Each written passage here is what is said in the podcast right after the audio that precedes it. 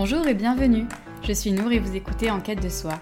Dans ce podcast, je vous emmène avec moi à la rencontre d'invités ayant un mode de vie et une perception du monde sortant des codes conventionnels.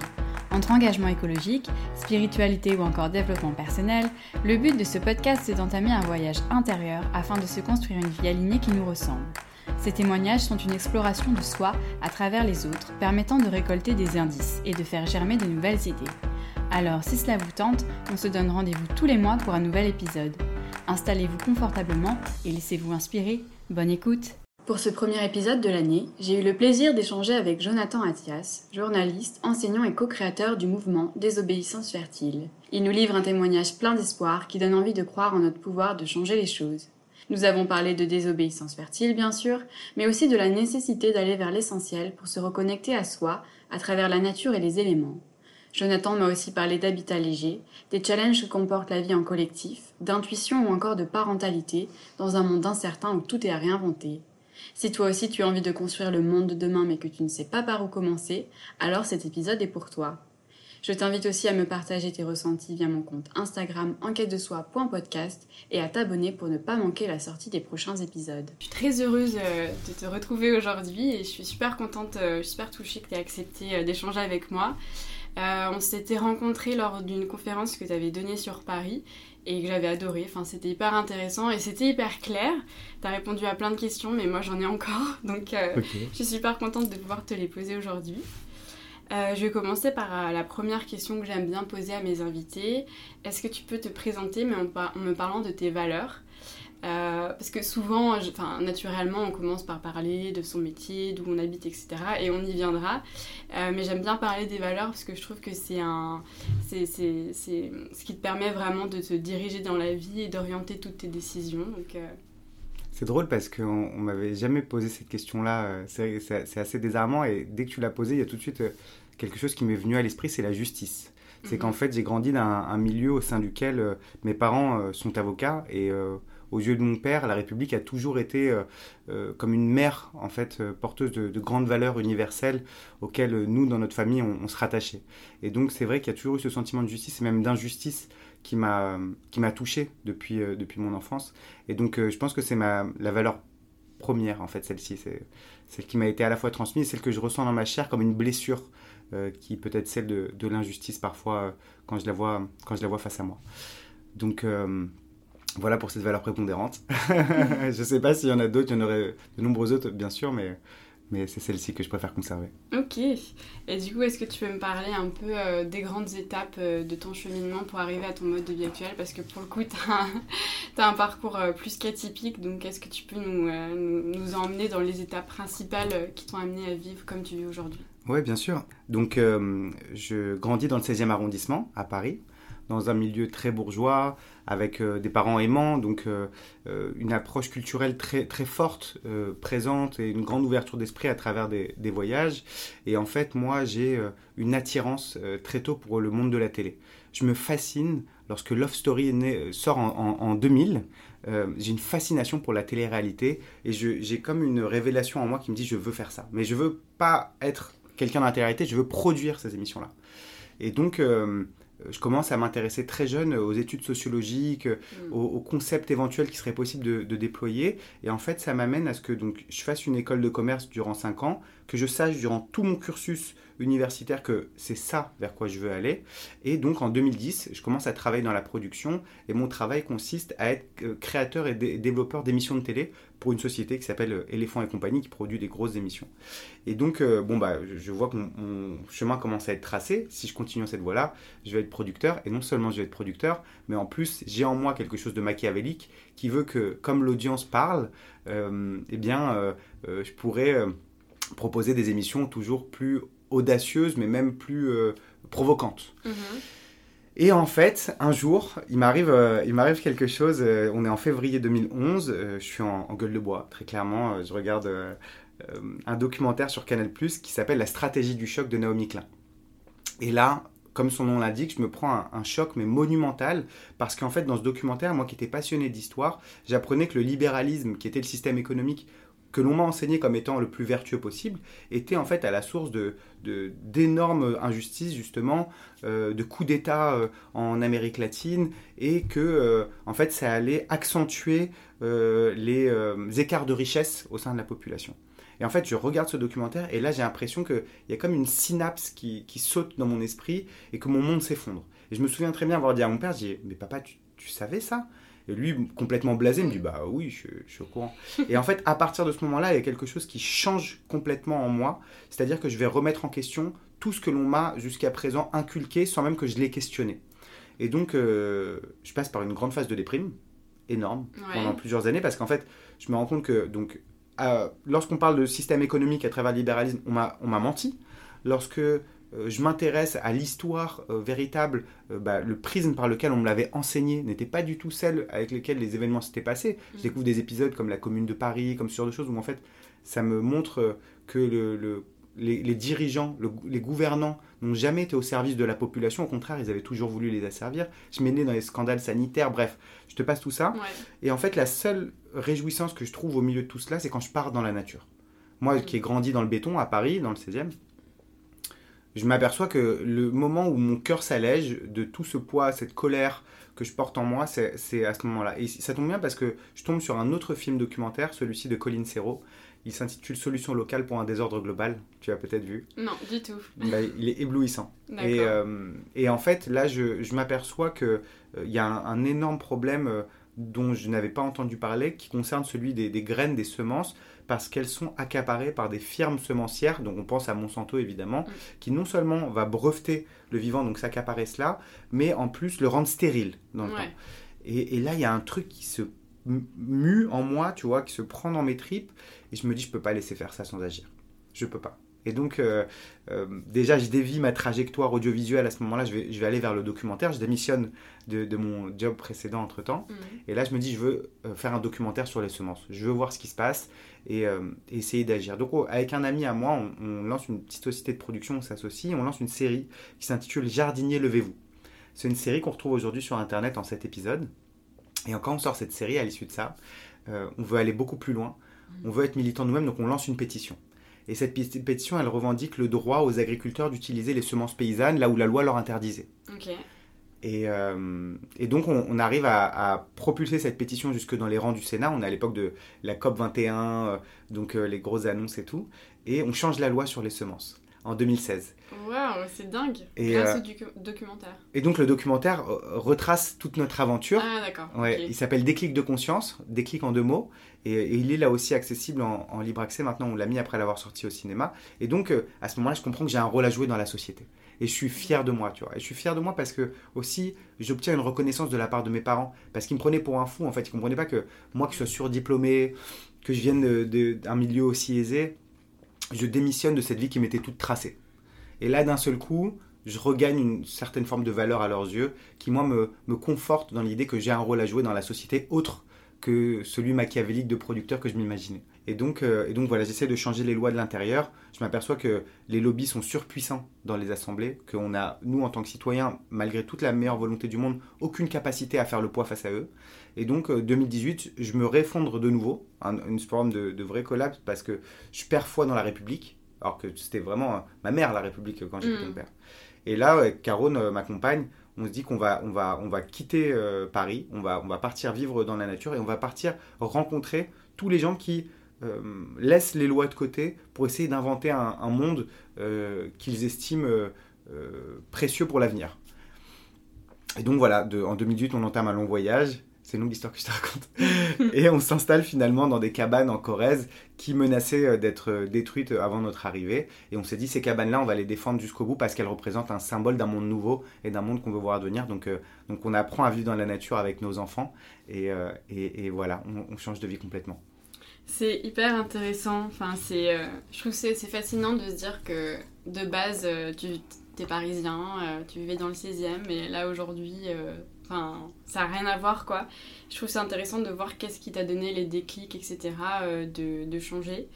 Euh, et vous avez créé du coup une association, si je ne me trompe pas, qui s'appelle la désobéissance fertile. Est-ce que tu peux me dire ce que ça veut dire, désobéissance fertile? Parce que moi, c'est un terme que je connaissais pas du tout avant. En fait, désobéissance fertile, on, l'emprunte à la désobéissance civile, qui a été inventée par Henri David Thoreau au XIXe siècle, qui est le fait de, désobéir donc à une loi qui nous semble injuste et de l'affirmer publiquement. Et en fait, nous, on a constaté que la désobéissance civile, dans l'histoire, elle a été très précieuse parce qu'elle a permis d'obtenir des, droits civiques à des moments donnés et en fait à faire évoluer la loi. Mais on pense fermement aujourd'hui avec Caro qu'aujourd'hui, la, société est tellement corrompue que euh, en réalité, il ne s'agirait pas de, montrer l'injustice pour changer une forme de loi, il faut véritablement changer de société. Et donc faire un pas de côté avec les institutions telles qu'on les connaît aujourd'hui pour créer de nouvelles formes de, de, sociétés euh, collectives et fertiles, donc, euh, au sein desquelles on, pourra euh, bah, espérer pérenniser nos, vies humaines et, nos installations. Et donc, voilà, c'est né de là, et en fait, il y a trois grands principes qui structurent la désobéissance fertile. Le premier, c'est de s'intégrer dans les écosystèmes. À la fois, nous, les gens de la ville à la campagne, que les humains dans les écosystèmes plus naturels. Le second principe, c'est aggrader c'est l'inverse de dégrader. C'est qu'en fait, on a, toujours perçu notre activité humaine sous le prisme de la dégradation, c'est-à-dire que euh, on nous demandait de limiter notre empreinte en permanence sans imaginer que potentiellement on pourrait avoir un rôle à jouer dans l'amélioration euh, des lieux où nous nous trouvons. Et donc euh, la gradation, c'est le deuxième pilier fondateur. Et le troisième, enfin, c'est de ne pas attendre que les lois changent pour agir. Ça, c'est vraiment une morale qui est le fruit de mon expérience aussi. C'est qu'en fait, c'est systématiquement parce que nous, en tant qu'habitants, en tant que citoyens, on va euh, constituer une nouvelle forme de norme qu'ensuite les lois évolueront. Ça se passe jamais dans l'autre sens. C'est parce qu'on va faire un pas de côté, on va désobéir, qu'ensuite on va créer de nouvelles euh, normes de société. Donc c'est ça la désobéissance fertile. Ok. Et euh, concrètement, euh, comment on peut agir justement à un niveau euh, individuel Parce que je pense qu'on a quand même tous conscience quand même, ou en tout cas une majorité de personnes ont conscience qu'il faut changer au niveau environnemental, social, il y a plein de choses à faire, mais souvent on est un peu bloqué sur le fait de se dire ok mais je fais quoi concrètement? Enfin je recycle, hein, c'est bien, mais tu vois c'est pas évident de savoir quoi faire pour agir. Et justement souvent on se dit bah je pense que je vais pas changer les lois, c'est les lois qui doivent changer pour que vraiment le monde évolue. Du coup, est-ce que tu aurais euh, des, astuces ou une façon de voir les choses pour que on puisse agir à un niveau euh, individuel? C'est-à-dire que d'un point de vue euh, pratico-pratique, il y a énormément de choses qui nous permettent d'aggrader une terre. moi, c'est vraiment ça, l'aspect de la régénération qui m'intéresse énormément. Et on voit toutes les zones mortes agricoles, qui sont des énormes zones céréalières, qui sont les zones euh, industriel que l'on a et tout ça. Et en fait, on peut ramener de la vie euh, inlassablement euh, dessus dans le livre. Il y a toute une partie qui est consacrée, justement, on a écrit un livre sur la désobéissance mhm. fertile, où on explique toutes ces façons avec lesquelles on peut aggrader. Ça, c'est une première chose. La seconde, c'est que on s'est aperçu qu'il y avait beaucoup de freins aux gens qui aspiraient en fait à, changer de vie ou en tout cas à mhm. entreprendre des aventures qui étaient le frein de l'argent. C'est que nous, notre génération, on n'a pas les moyens de nos parents, par exemple. Et donc, euh, ça peut freiner, et nous, on l'a vu, ça a bloqué à certains moments. Et là-dessus, on a créé une plateforme, donc euh, désobéissancefertile.com, sur laquelle on a mis une carte euh, pour que les gens qui disposent des terrains en France et qui veulent les mettre à disposition puissent le faire pour mettre en lien, en fait. Parce qu'on s'est mm. rendu compte qu'il y a beaucoup de gens, en fait, qui sont propriétaires terriens, qui ne font rien de leur terrain, et donc, euh, et de l'autre, plein de gens qui aspirent à, changer les choses mais qui n'ont pas les moyens. Et en fait, ça a fait qu'il y a des dizaines de gens, peut-être des centaines maintenant, qui se sont rencontrés sur cette plateforme et qui euh, eh ben, euh, vit et agrade de, cette façon-là. Donc il y a cet aspect-là. Et après, je pense que c'est nous, quelle que soit la position où on est, parce qu'évidemment, ce que je te dis là, ça veut dire que tu as déjà fait le choix de quitter la ville. Et là, ce que mm. tu me dis, c'est nous en ville, comment on fait pour changer Exact, ouais. Je pense que là, c'est vraiment un examen de conscience qu'on a chacun à faire parce qu'on a tous un rôle à exercer à un moment donné. Et euh, moi, il y a quelque chose euh, qui m'a beaucoup questionné, en fait, euh, je ne sais pas si ça va répondre à, cette question, mais c'est quels sont les biais cognitifs que nous avons qui nous empêchent d'agir. Et j'en parle d'ailleurs dans le livre parce que c'est mon point de départ. C'est que a plusieurs choses qui vont nous freiner. Et moi, j'en ai identifié trois. La première des choses, c'est la dissonance cognitive. C'est qu'en fait, on a des valeurs et on a nos actions. Et en fait, ce sont nos actions qui, dans le temps, vont définir nos valeurs. Si nos actions ne sont pas en conformité avec ce qu'on estime être juste, eh ben, on va détourner nos valeurs dans le temps. La deuxième chose, c'est aussi la notion de soumission à l'autorité. On nous a appris à être de bons élèves, en fait, euh, à travers euh, la soumission euh, à l'école, dans nos entreprises, aux, autorités administratives, à nos parents, bref. On nous a appris à être des des bons soldats. Et en fait, cette soumission à l'autorité, nous a souvent empêché de pouvoir agir en conscience. Et enfin, la dernière des choses, c'est le conformisme. C'est qu'on voit, on veut agir comme notre voisin. On voit que lui ne bouge pas, alors nous on se dit pourquoi on bougerait, on ferait ce pas-là. Et je pense que quand on a identifié ces trois biais cognitifs et qu'on arrive à les dépasser, en fait, on peut entreprendre des aventures formidables. Et plutôt que de te donner une réponse précise euh, à la façon avec laquelle agir, moi j'ai conscience qu'aujourd'hui ma vie elle est hyper chevaleresque, elle est hyper aventurière Mhm. et je suis hyper heureux de cela. Et je pense que ces destins-là, ils s'offrent à chacun ou chacune d'entre nous, ces destins chevaleresques. On peut être les héros et, et les, les héros et les héroïnes de, de notre, de notre vie. Et ça, c'est vraiment un message que je veux partager parce que euh, moi, je me suis aperçu systématiquement dans les aventures, euh, aussi naïves soient-elles que j'avais entrepris, c'est que à chaque fois que j'avais eu cette idée, euh, soit de vouloir changer les lois à un moment donné, soit de partir vivre dans la nature et que j'en avais mais aucune idée, je faisais le premier geste comme une impulsion que je donnais et ensuite c'est comme si la providence m'apportait les aides nécessaires pour que j'y parvienne, soit au travers des rencontres, soit au travers euh, euh, d'un outil qui va me, qui va me parvenir. Ouais. Et en fait, c'est vraiment le conseil que je veux donner, c'est croyez en vos rêves, croyons en nos rêves, et, et c'est Mm. comme ça qu'on va créer nos réalités de demain. Alors voilà, je sais pas euh, euh, pratique, d'un point de vue pratique comment ça peut se matérialiser, mais en fait c'est ça, c'est croyons en nous-mêmes, croyons en notre force d'agir, quelle Mhm. qu'elle soit. Ouais, c'est trop beau, c'est hyper inspirant. Mais je pense aussi que l'un des freins qui peut être aussi euh, d'enclencher ce changement, c'est le confort. C'est sortir de sa, zone de confort. Peut-être aussi sacrifier du confort au passage, parce que quand on parle de, euh, tu vois, de d'environnement, etc., euh, d'écologie, souvent on se dit ok mais en fait pour sauver la planète il faut vraiment qu'on redescende de, plusieurs échelles au niveau du confort et je pense que ça bloque beaucoup de gens et euh, moi la première après, moi, je me suis rendu compte euh, en découvrant certaines initiatives aussi que c'est possible de vivre avec un confort enfin, assez similaire à celui qu'on a aujourd'hui tout en étant respectueux, etc. Mais je pense que c'est un frein aussi, souvent, qui empêche de passer à l'action, quoi.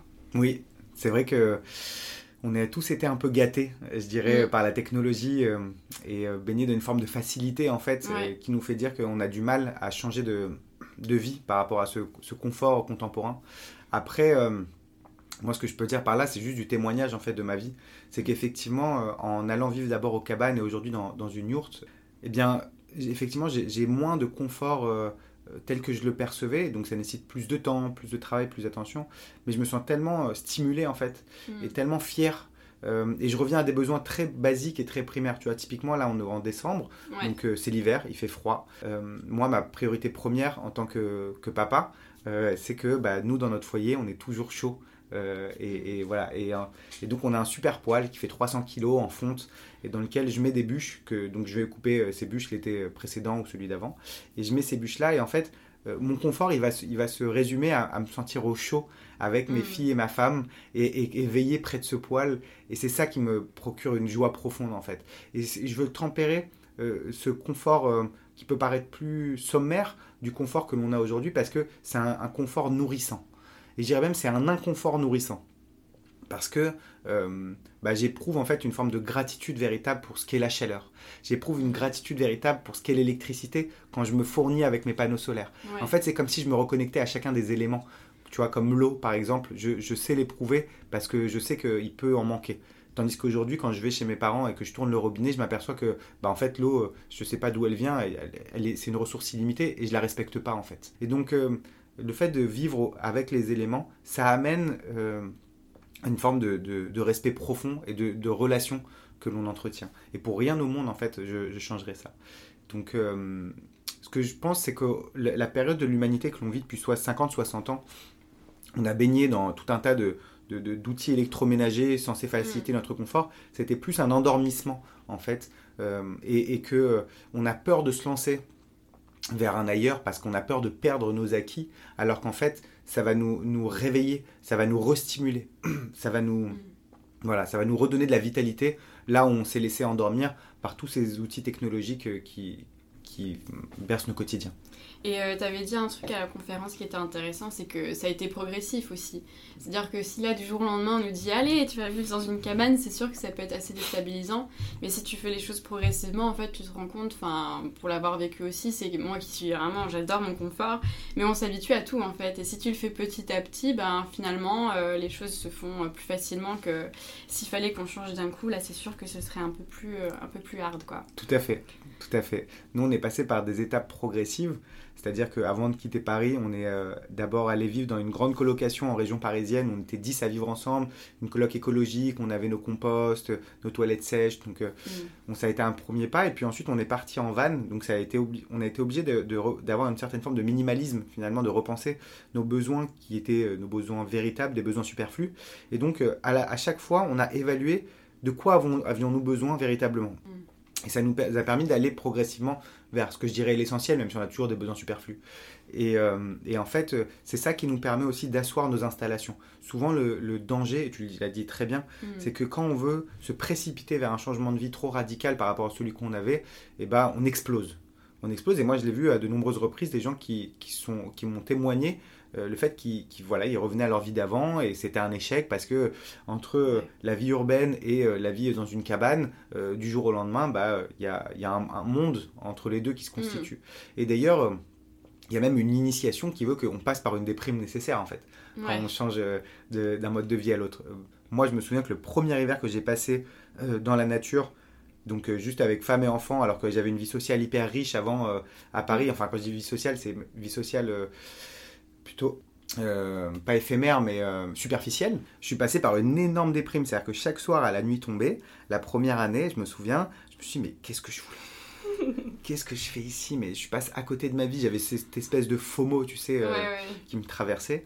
Et, euh, donc, euh, voilà, j'ai vécu ce, premier hiver vraiment de façon très douloureuse. Et quand l'hiver suivant s'est présenté, bizarrement, c'est tout l'inverse qui s'est joué en moi. C'est que c'est comme si mon corps, en une saison, s'était adapté en fait à vivre mon hiver, à vivre mon intériorité. Et en fait, c'est ma saison préférée finalement aujourd'hui, d'une certaine mm. façon. Parce que c'est celle où je me retrouve dans mon cocon, où je peux faire toutes ces choses-là que j'avais pas le temps de faire durant l'été et tout. Et donc, euh, on est en capacité de nous adapter incroyablement si on s'en donne les moyens. Et ça, c'est vraiment quelque chose où on a une grande force en tant qu'humanité. Moi qui me donne beaucoup d'espoir, même quand je vois tout ce que l'on traverse, c'est qu'on peut complètement changer nos destinées parce qu'on a ça en nous. C'est vrai.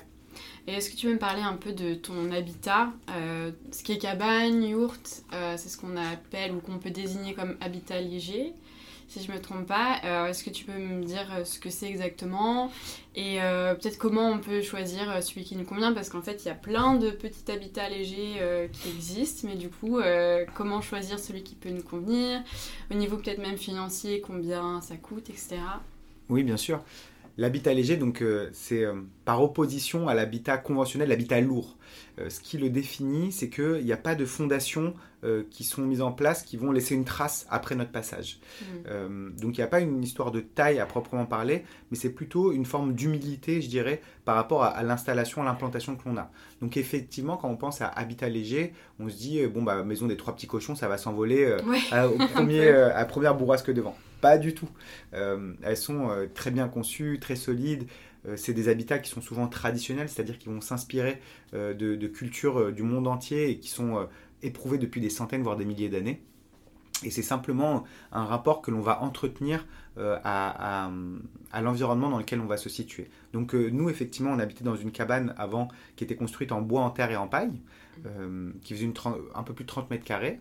Et là, maintenant, on habite dans une yourte qui fait 50 mètres carrés. Donc les yourtes, c'est une espèce de tente mongole isolée en laine de mouton qu'on a appris à construire nous-mêmes avec un ami, Guillaume de Salver, qui nous a enseigné cela.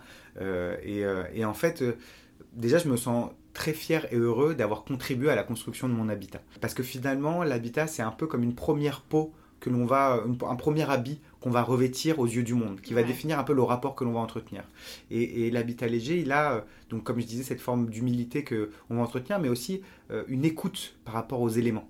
Euh, on, entend la pluie, on voit toutes ces choses-là, et, et, ça nous connecte véritablement à cette façon-là de vivre que moi je trouve magnifique. Euh, et, il y a une multitude d'habitats légers selon ce qui nous plaît. Donc euh, il y a évidemment donc, celles que, ceux que j'ai dit, euh, à savoir yourte et cabane, mais il y a aussi la roulotte, il y a la kerter, il y a le dôme, il y a le mobilhome, il y a, il, y a, tout un tas d'habitats. De, le, le, dénominateur de tous ces habitats légers, qu'on appelle aussi d'ailleurs habitats réversibles, c'est qu'ils n'ont donc pas de fondation au sol, pas mmh. d'emprise au sol, et qu'à tout moment, on peut laisser la terre telle qu'on l'a trouvée. Et donc, euh, c'est une vraie philosophie qu'on a, à la fois pour ceux qui vont cultiver la terre, parce que bah, aujourd'hui, les nouvelles façons euh, euh, agricoles respectueuses, à savoir l'agroécologie, la permaculture, elles nécessitent qu'on soit présent sur un terrain pour bah, voilà, s'en occuper en permanence. c'est aussi une, une façon d'arriver non plus en conquérant, mhm. mais, mais de dire bon bah ok je, je suis là mais je suis là avec les autres avec les autres êtres vivants et, et voilà c'est toute une philosophie de vie en fait qui a derrière et qui s'oppose au monde du tout béton, de mm. l'extraction de, sable bitumeux pour construire, parce qu'on sait la catastrophe que, c'est euh, en matière de, chiffres. On disait que la construction à elle seule représentait 10%, des émissions de gaz à effet de serre dans le monde, et sans parler de toute l'extraction que ça nécessite euh, pour construire. Donc, euh, donc voilà, c'est une philosophie moi que, j'aime énormément et dans laquelle je suis tombé il y a 4 ans et demi et, qui va me suivre toute ma vie maintenant. Parce que mm. c'est pas par conviction politique aujourd'hui que je le fais, c'est par conviction poétique. Euh, je suis amoureux de cette façon-là de vivre. Et euh, vous vivez aussi en collectif Oui. C'est ça? Euh, quels sont les challenges? Alors déjà, est-ce qu'on est obligé, entre guillemets, de, de remettre au goût du jour le fait de vivre en collectif? À ton sens si on veut être plus éco-responsable Est-ce que l'avenir, en fait, c'est le collectif ou pas? Et quels sont les challenges de vivre en communauté? Parce qu'on a tous des voisins, on a tous plus ou moins des contacts avec nos voisins, ok. Mais vivre en collectif, c'est quand même différent, c'est d'autres challenges. Et euh, l'individualisme, il est hyper fort euh, dans nos sociétés actuellement. Donc euh, c'est vrai que faire le changement comme ça, ça peut paraître un peu compliqué aussi. Oui. Il y a Malraux qui disait le 21e siècle sera spirituel ou ne sera pas. Et moi, je pense que le 21e siècle, il, sera collectif ou il ne sera pas. C'est que euh, tout ce que l'on va entreprendre dans nos vies, nécessairement, s'il n'est pas réfléchi sous une forme de, coopération véritable euh, entre les êtres humains, particulièrement, euh, sans parler des, coopérations avec les autres espèces vivantes, mais nous, déjà, entre êtres humains, on ne pourra jamais s'en sortir. Et pourtant, c'est très dur, parce qu'on n'a jamais appris, finalement, mm. à coopérer, à vivre ensemble. Et nous, on essaye de l'éprouver. Donc, moi, ça fait six ans que j'habite dans des collectifs. Euh, ça nécessite beaucoup de, soins euh, portés aux autres, portés à soi aussi, beaucoup d'écoute, donc beaucoup de temps et d'énergie qu'on va attribuer à cela. Mhm. Et euh, ça va réveiller beaucoup de blessures en nous. blessures du rejet, blessures d'incompréhension, blessures de, de l'ego en fait. On a tous beaucoup d'ego. Mm. Et, le, travail du collectif, il va être de faire en sorte de ne pas effacer complètement cet ego, puisque il est nécessaire ce jeu dans l'affirmation, mais par contre de pouvoir le fondre avec les autres égos de façon à avoir un but ensemble qui dépassent la, somme des individus. Donc d'avoir des, raisons d'être, des visions qui nous transcendent finalement. Et euh, c'est ce qu'on essaie de, mettre en place. Alors c'est sûr que c'est compliqué. Euh, aujourd'hui on a une chance, c'est qu'on a de plus en plus d'outils qui émergent euh, de façon à faciliter cette gouvernance collective, cette mhm. gouvernance partagée dont on parle, c'est des mots à la mode, l'horizontalité, et tout ça. Mais, mais il faut les prouver et on a des outils aujourd'hui pour cela. Donc on essaye de le faire. Nous, parfois on y arrive, parfois on se prend des murs. On s'aperçoit que euh, c'est pas parce qu'on a les mêmes convictions politiques avec ceux qu'on vit qu'on on va pour autant apprécier vivre ensemble. Mm. Nous, on en a fait l'expérience là récemment sur un terrain avec quelqu'un qui partageait euh, des pensées politiques semblables aux nôtres et qui humainement ça collait pas du tout avec nous. Et donc euh, en fait voilà, il y, a beaucoup de paramètres à prendre en compte et ce qui fait que nous, quand on va vivre en collectif, on prend un temps dans notre processus d'inclusion qui est long, qui va s'éprouver dans lequel donc les gens viennent nous voir une première fois passer deux semaines, souvent dans un temps de chantier, parce que ça nous permet de faire ensemble aussi, et mm. pas être que dans l'intellect. Ensuite de quoi ils vont repartir, euh, parce que le fait de repartir, ça permet vraiment aussi d'éprouver la volonté lorsqu'on veut revenir. Et, euh, et, nous écrire une lettre au collectif pour savoir l'intention qui les anime dans l'idée de rejoindre. C'est mm. quoi qui les motive là-dedans? Et donc, euh, si nous, on est enthousiaste à l'idée de, d'aller plus loin, on propose euh, aux gens qui ont formulé cette demande de venir passer trois mois euh, vivre sur le terrain. Et donc trois mois, c'est en une saison, donc on estime que c'est suffisant pour apprendre véritablement à nous mhm. connaître. Et à l'issue de ces trois mois, on peut, euh, si c'est validé par les habitants, devenir soi-même habitant. Donc ça prend un peu de temps, et ce qui fait que entre ceux qui veulent nous rejoindre une première fois et ceux qui vont au bout du processus, bah en fait, il y en a il y a énormément de, gens mhm. qui quittent le, le, process par eux-mêmes, en fait, qui ne veulent, qui veulent pas nécessairement vivre ça, parce que la crise que l'on vit aujourd'hui, c'est la crise de l'engagement aussi. c'est qu'on a toujours l'impression que l'herbe est plus verte ailleurs. Et mm. du coup, euh, on se dit, ok, mais pourquoi je ferais ça? Je me mettrais en difficulté euh, alors que je peux tout à fait essayer de trouver ailleurs quelque chose de plus radieux. Et en fait, euh, on s'aperçoit donc dans le couple, on s'en aperçoit dans le collectif, dans le travail, dans tout ce que l'on rencontre, c'est qu'on a une tendance facile à baisser les bras pour aller voir ailleurs en se disant que ça ira mieux. Et, euh, c'est ce qui fait que, bah, en fait, il n'y a pas tant de gens que ça qui rejoignent des collectifs, surtout des collectifs militants comme les nôtres, parce que nous, on est, on est au service justement euh, de, de, toutes celles et ceux qui vivent en habitat léger et qui ont des difficultés pour les soutenir euh, juridiquement, politiquement et tout ça. parce que les, on a peur de s'engager, parce qu'on a tellement une pléthore de, choix et de possibilités qu'on se noie en fait dans ce choix. Mm. Euh, et, voilà, moi j'ai envie de dire, euh, engageons-nous euh, véritablement parce que c'est la seule façon de, véritablement cheminer, plutôt que de goûter à tout à chaque fois et de partir vers d'autres aventures. Il y a, il y a une, citation qui dit choisir c'est renoncer. En fait, choisir c'est véritablement s'engager, c'est véritablement aller vers une voie et faire en sorte que derrière, bah, notre destin aille vers cette voie-là. Même si on se mm. trompe, on changera, mais il faut s'engager, je pense. Et toi, comment tu sais euh, quand t'es sûr? Parce que la peur du temps, enfin moi personnellement, des fois, euh, j'ai du mal à savoir en fait d'être sûr justement quand je fais des choix. Toi, comment ça se manifeste chez toi euh, Comment tu le ressens Moi, ce que je fais, c'est que j'ai plein de bouteilles à la mer partout, mm. et en fait, je vois ce qui revient. Et Caro, ça la fait rire, ma compagne est alliée dans la désobéissance fertile, mm. parce que je, suis très à l'écoute des signaux. de ce qui va me revenir, je vois si c'est difficile ou si c'est fluide. Alors parfois je, force mon destin, c'est-à-dire que même si je vois qu'il y a des difficultés sur mon chemin, j'y vais, mm. euh, quitte à me prendre des coups.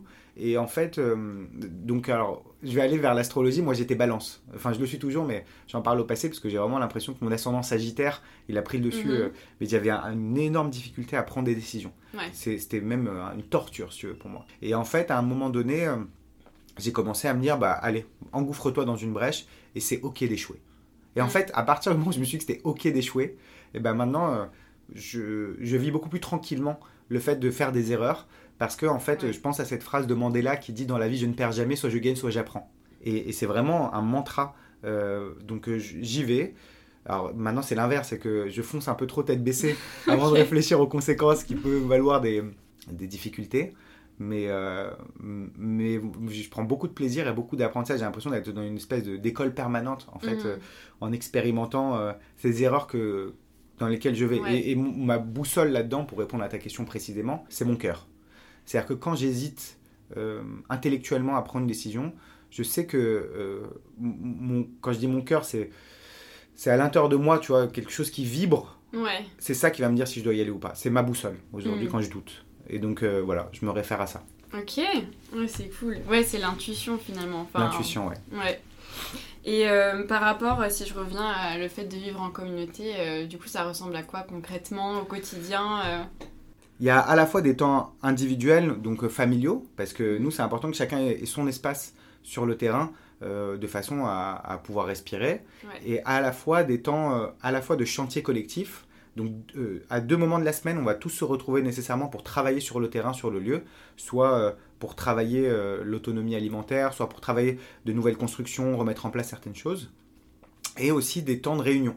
Euh, donc mm. tous les, mardis soirs maintenant, c'est un temps de réunion euh, hebdomadaire sur le lieu. Tous les vendredis, soirs, c'est un temps de réunion mais plus festive pour qu'on passe vraiment un temps on échange. Et puis ensuite de ça, on, va déjeuner, dîner les uns chez les autres quand bon nous semble finalement, quand il y a une, nécessité. Donc en fait, on essaie véritablement d'équilibrer la notion de collectif plutôt que de mhm. communauté. Parce qu'en fait, j'ai l'impression que dans les années 70, euh, les, les, aventures qui avaient été entreprises très communautaires, où tout le monde mutualisait tout entre eux, ça fait que euh, on explosait au bout d'un moment parce qu'on n'en pouvait plus en fait. Mm. Et je pense qu'il y a vraiment un équilibre à trouver entre ce que je disais, le, nos, jeux et le nous. Et, euh, et donc voilà, il y a, il y a toutes ces, ces, temporalités où aussi on va apprendre à, à faire ensemble lors des, des célébrations qu'il y a pour la Terre.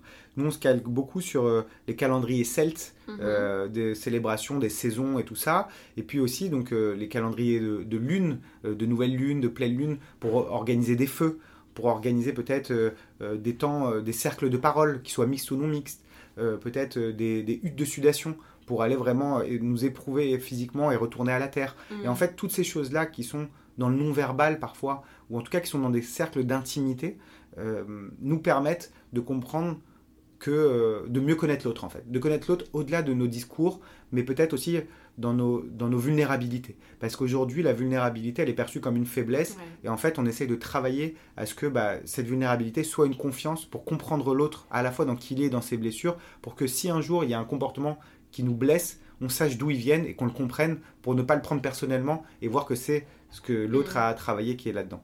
Donc euh, voilà, il y, a beaucoup de, soins et de temps qui est pris à cela euh, euh, et, qui n'est pas toujours évident à prendre. Hein. moi j'en parle en théorie, mais il y a des moments où on n'a pas envie d'être en collectif et on se fait un peu violence. Bon, il y a des moments où carrément on, se retire aussi du collectif parce qu'on a besoin de respirer. Mais en tout cas, on, on essaye toujours, on échoue souvent de petites choses comme ça, mais on se relève tout le temps parce que on sait qu'on gagne beaucoup plus que l'on ne perd finalement.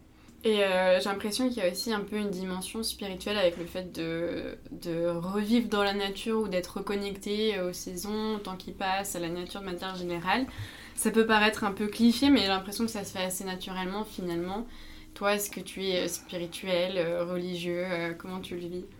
Hmm, c'est drôle parce qu'aujourd'hui, la, spiritualité, parfois, elle est perçue comme un gros mot mm. qui peut qui peut faire peur, on parle de, sectarisme, euh, alors que la spiritualité de tout temps, c'est ce qui a été le socle des civilisations finalement, quelle qu'elle soit. Euh, moi, ça a été compliqué parce que donc j'ai grandi dans le judaïsme, euh, où on parle de Dieu comme une figure tutélaire qu'on ne représente pas. Et, en fait, j'ai découvert aussi une culture animiste à travers les, les, voyages de documentaires que j'avais fait mm. en 2013-2014, où là, il y a vraiment une dimension qui m'a vraiment parlé, c'est euh, les esprits derrière les êtres vivants, derrière les plantes, euh, derrière les animaux. Euh, et, et, je sens qu'il y a quelque chose qui, qui m'a véritablement touché. Et, et c'est vrai que récemment, on m'a fait la remarque de me dire, tu vois, Jonathan, aujourd'hui, on, s'intéresse tous à des cultures qui sont à l'autre bout du monde. Alors en fait, nous, on a nos propres cultures ici et personne ne les connaît. Et c'est vrai que moi, je ne les connais pas du tout. Et je pense aux cultures druidiques, notamment euh, aux cultures euh, celtes et tout ça. Et j'ai vraiment envie de, m'y plonger, de m'y intéresser, parce que c'est aussi une façon de, m'enraciner, euh, là où je vais aller chercher ailleurs d'autres formes de sagesse, je dirais. Et par contre, je sais que j'entretiens une relation assez, assez forte et, assez unique, individuelle, avec, avec les autres êtres vivants, dans lequel je vais parler, ou dans lequel je vais passer un moment où, où c'est pas nécessairement par le biais de la parole d'ailleurs, mais euh, c'est juste dans la relation intime, en fait, dans le soin et l'attention, l'observation que je vais avoir, que je vais nouer quelque chose. Et, euh, et c'est vrai que moi, je, je prie, je prie euh, Euh, je prie pas sous forme conventionnelle, c'est-à-dire que je suis pas un rite ou quoi que ce soit, au contraire, c'est juste que j'essaye de parler, parfois demander conseil aux aides de la nature, de demander conseil même à mes ancêtres, à mes guides parce que j'ai vraiment l'impression que je m'inscris dans une lignée en fait. Je pense à mon grand-père, un de mes grands-pères qui était résistant, je pense à tout ça. Et en fait, euh, je, me, je sens que j'appartiens à toute cette grande histoire de vie, tu vois, ce fil qu'on déroule. Et, euh, et, voilà, et quand je doute, comme tout à chacun, j'essaie de me reposer là-dessus, tu vois, pour, pour, avoir des, pour avoir des réponses. Donc euh, oui, je suis profondément, je dirais, ancré dans une forme de spiritualité. une spiritualité qui qui, qui est dans la matière aussi qui est dans mm. le faire, qui est dans l'action euh, et qui, euh, voilà, qui veut euh, mettre les mains, en fait, les mains, les mains dans la terre, qui veut aller aider aussi au service. Tu vois, des, gens, je parlais de, de récits chevaleresques.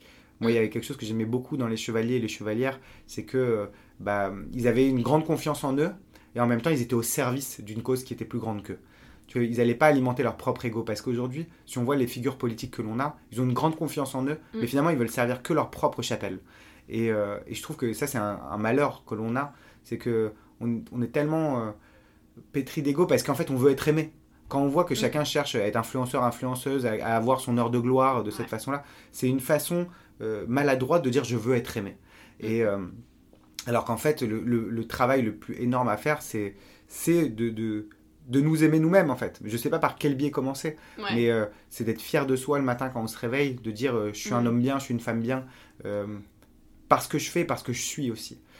et donc c'est ça, je sais pas de conseils à donner là-dessus parce que moi-même je chemine sur ce chemin-là de l'acceptation, mais, mais voilà j'ai l'impression qu'il y a vraiment un biais que l'on entretient dans la représentation qui est en fait l'amour pour soi et l'amour pour le monde, qui est une façon maladroite que l'on a aujourd'hui dans les réseaux de valoriser, alors qu'on pourrait la mettre au service, euh, voilà, par une pratique euh, peut-être aussi de méditation, même si c'est un, grand mot générique maintenant, la méditation, mais c'est de l'écoute, en fait, de soi, de l'écoute de l'émotion qui va, qui va aller en nous, de, de ce qui nous traverse, et, euh, et de prendre euh, peut-être de la hauteur par rapport à cela aussi. Euh, moi, je suis quelqu'un de colérique, on dirait pas comme ça, mais j'ai le feu en moi, quoi. Donc, donc j'apprends, en fait, à, à, faire ce travail d'écoute, mais, mais le chemin, il est il est sans fin en fait. Et, et, je suis ok pour cheminer et je pense que c'est ça qui est intéressant. Et parfois j'ai des gens qui viennent me voir et qui me, qui me disent mais vous, vous êtes parti dans la nature, moi je sais pas quoi faire euh, pour commencer, j'ai arrêté de, de, boire du coca par exemple. Ok. Et, ils ont l'impression que je vais me moquer. En fait, mais moi je trouve ça merveilleux, tu vois, parce que mm.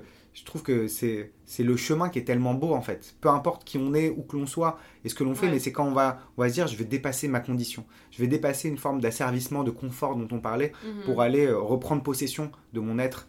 Euh, qui pour moi est, quelque chose d'hyper valorisable et, valorisant. Donc, euh, donc voilà, je pense qu'on a tous, autant que nous sommes, une capacité de dépassement de soi et, et à l'arrivée, bah, ça procure beaucoup de joie, à mon avis, euh, mm. d'y parvenir. Même bah si on chute souvent aussi. Quoi. Oui, bah oui c'est sûr que c'est inévitable. Et ton, ton, témoignage, il est vraiment rempli d'espoir et hyper positif. Et je serais curieuse d'avoir ton avis sur le fait euh, d'avoir des enfants parce que tu es père. Et euh, c'est vrai que dans notre nouvelle génération, les jeunes ont moins envie d'avoir des enfants justement euh, de par l'avenir un peu incertain au niveau environnemental, politique, etc. Toi, quel est ton avis dessus? Moi, je pense qu'on ne souffre pas d'être en, surpopulation. Je pense qu'on souffre d'être en surpopulation inconsciente. Mmh. C'est-à-dire que moi, je vois mes filles, donc Lia et Mani, à qui on transmet toutes nos valeurs. Euh, je sais que plus tard, en fait, euh, elles seront des, superbes représentantes de notre humanité. Mm. Et je pense qu'on a besoin de super représentants de, notre humanité.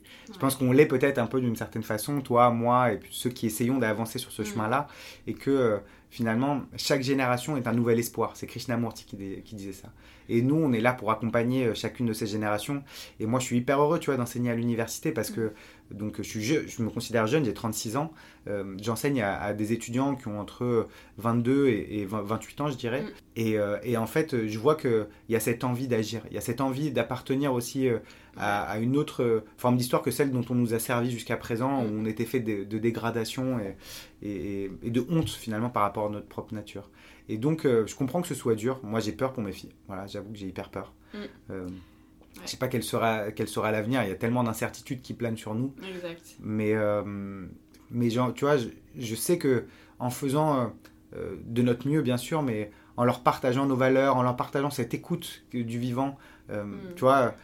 Mani, la plus jeune, depuis l'âge de 2 ans, elle sait prendre des orties sans se piquer, par exemple. Elle sait reconnaître les plantes sauvages quand on se promène dans, dans la nature mm. et les manger comme ça, spontanément. Euh, alors que moi, à son âge, c'était les marques de fringues que je connaissais. tu vois et, euh, et, ça, ça me rend immensément fier aussi. Mm. Parce que je vois que bah, face à l'injustice, elles ont une opinion aussi. Euh, elles, elles, ont quelque chose à revendiquer et, à porter.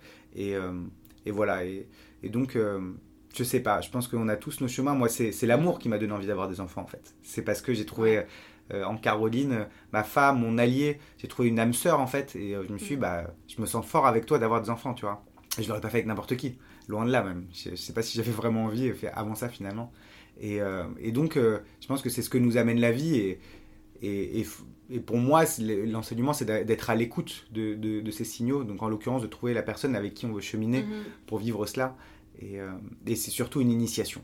Voilà. Mm. Moi, je pense que j'ai beaucoup d'humilité euh, parce que bah, tous autant que nous sommes, on est sortis du ventre de nos mères.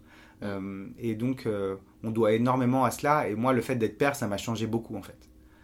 Ça m'a rendu moins, moins égocentrique.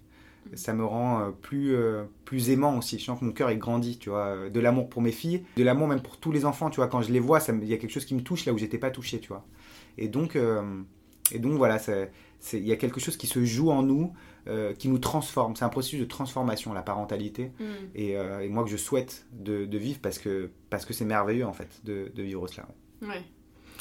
Euh, alors, sans transition aucune, comment vous faites justement pour vivre financièrement? Parce que c'est vrai que le fait de partir de... Alors, tout le monde n'habite pas en ville, hein, loin de là, c'est sûr.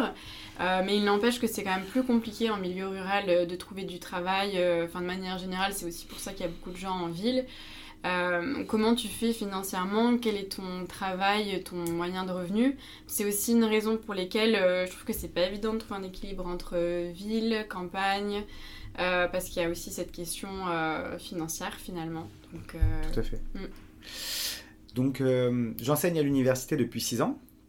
Ça m'assure quelques rentrées d'argent, mais pas tant que ça finalement voilà, c'est pas une très grosse source de revenus. J'écris euh, dans une, deux revues indépendantes, l'une qui se nomme Nexus et l'autre qui se nomme Kaizen, des chroniques. Donc ce sont là où j'ai euh, mes principales sources de revenus, qui me permettent de travailler à distance notamment, parce que je peux le faire de chez moi. Comme ça, je gagne ma vie. Euh, c'est assez chichement parce que en fait, je dois gagner entre 600 et 800 euros par mois. Mais en fait, le fait de ne pas payer de loyer parce que je dispose de mon habitat, de ne pas payer de facture d'électricité parce qu'on est autonome, de ne pas mm. payer de facture d'eau et de cultiver en partie la, nourriture que l'on produit, euh, ça fait qu'en fait, on a très peu de dépenses. J'ai mm. évidemment un forfait, euh, j'ai évidemment l'essence à payer, l'assurance de la voiture, mais en fait, c'est rien à côté de tout ce que je dépensais quand j'habitais en ville euh, autrefois. Mm.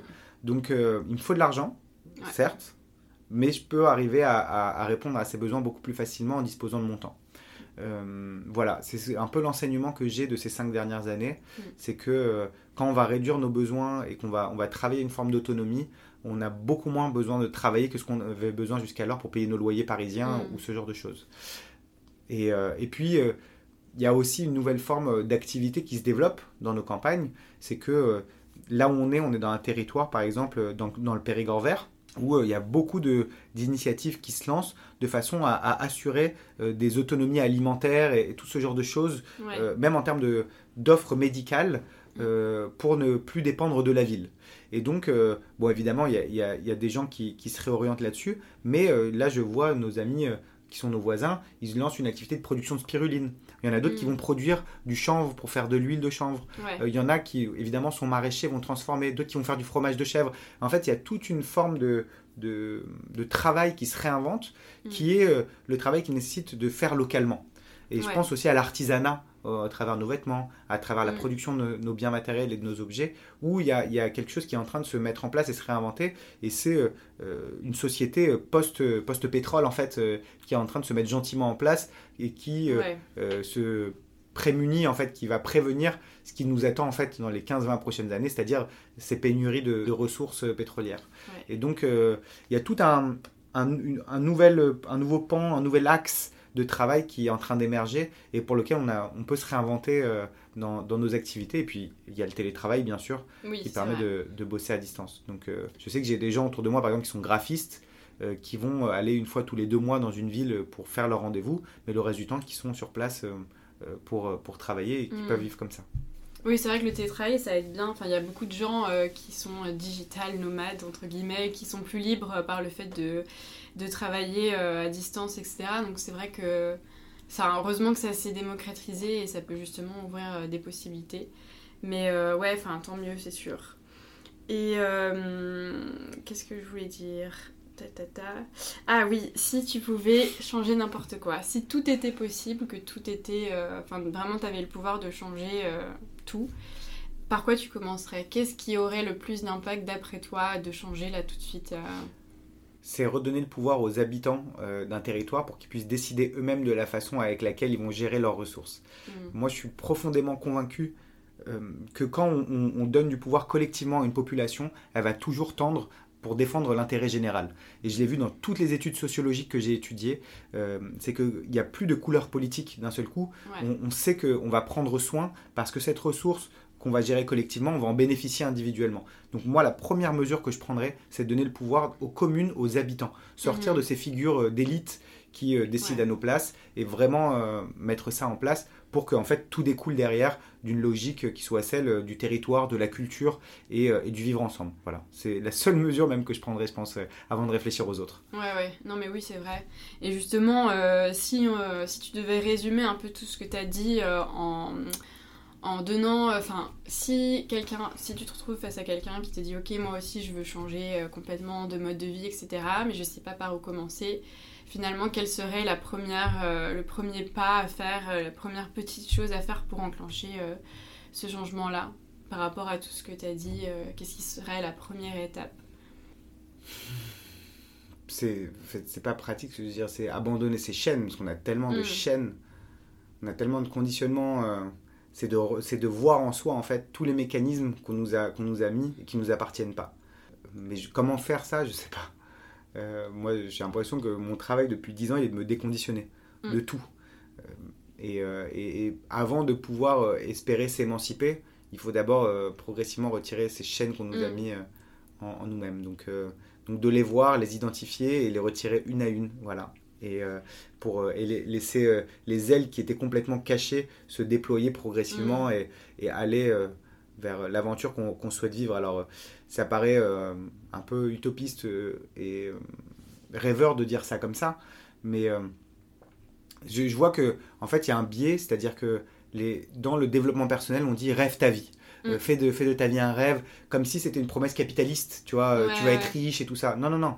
Moi je dis, euh, déploie tes ailes, mais pas pour servir ton, ton ego individuel, mais pour te Mm. mettre au service du monde en fait Ouais. pour être à l'écoute de, de ce qui se joue, de ce qui se passe, et de comprendre que bah, on est une cellule de, de cet ensemble, on est un grain de sable, Mm. et comme chaque grain de sable, on compose en fait euh, cet organisme. Et Ouais. donc, euh, et donc euh, voilà, c'est c'est prendre confiance en nous en fait. C'est ça le véritable travail qui, Mm. qui consiste à, à faire, c'est prendre confiance en notre capacité d'action, en Ouais. notre capacité, euh, tous autant que nous sommes, de pouvoir changer le cours du destin, même si on a l'impression d'être euh, une toute petite euh, Mm. cellule.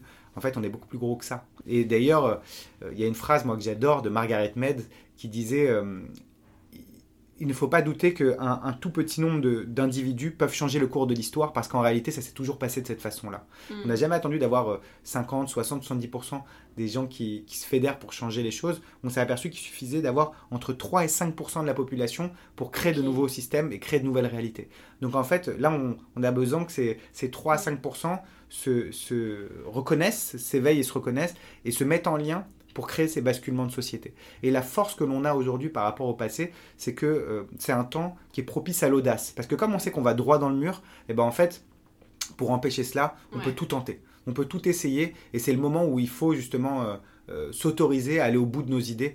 Parce que de toutes les façons, si on laisse faire un Mm. système tel qu'on l'a actuellement, bah, on est foutu. Bah, donc à nous de, de prendre la tangente pour euh, rêver nos existences. Et moi, ça, ça m'excite beaucoup en fait cette façon-là de vivre parce que on va réapprendre de nouvelles formes d'organisation politique. Mm. On va apprendre de nouvelles formes de, euh, d'agriculture, d'habitat, euh, voilà, d'éducation. Et en fait, c'est, c'est hyper excitant à celui ou celle qui veut rentrer dans cette aventure-là parce qu'il y a tout à réinventer et à faire ensemble. Et moi, ça me, ça me stimule énormément. Voilà. Ouais, mais je suis assez d'accord euh, sur le fait qu'en fait, pour changer les choses, il faut commencer par soi. Et comme tu le disais, il y a un gros travail d'introspection, de travail à faire sur soi-même pour ensuite pouvoir euh, transmettre et, euh, et diffuser. Mais ça, ça nécessite aussi euh, qu'on regarde à l'intérieur, ce qui peut être assez inconfortable. Mais ouais, ce serait important qu'on fasse plus pour être plus dans la conscience aussi de nos décisions, etc. Avant d'agir, déjà regarder à l'intérieur et orienter nos actions en fonction, quoi. Tout à fait. Ouais. C'est vrai que je vois souvent des, aujourd'hui des gens euh, euh, avec plein de beaux tatouages sur eux, euh, Mm. comme si, euh, ou des superbes fringues apprêtées. Et en fait, c'est comme si on allait travailler notre, euh, notre, notre enveloppe euh, inlassablement. Et tout ce travail que l'on fait sur l'enveloppe, c'est un travail qu'on va peut-être pas faire en fait à l'intérieur de cette enveloppe. Donc, j'ai envie de dire, plutôt que de réfléchir au prochain tatouage ou la prochaine coupe que l'on va faire pour être aimé, eh ben, Ouais. prenons ce temps-là.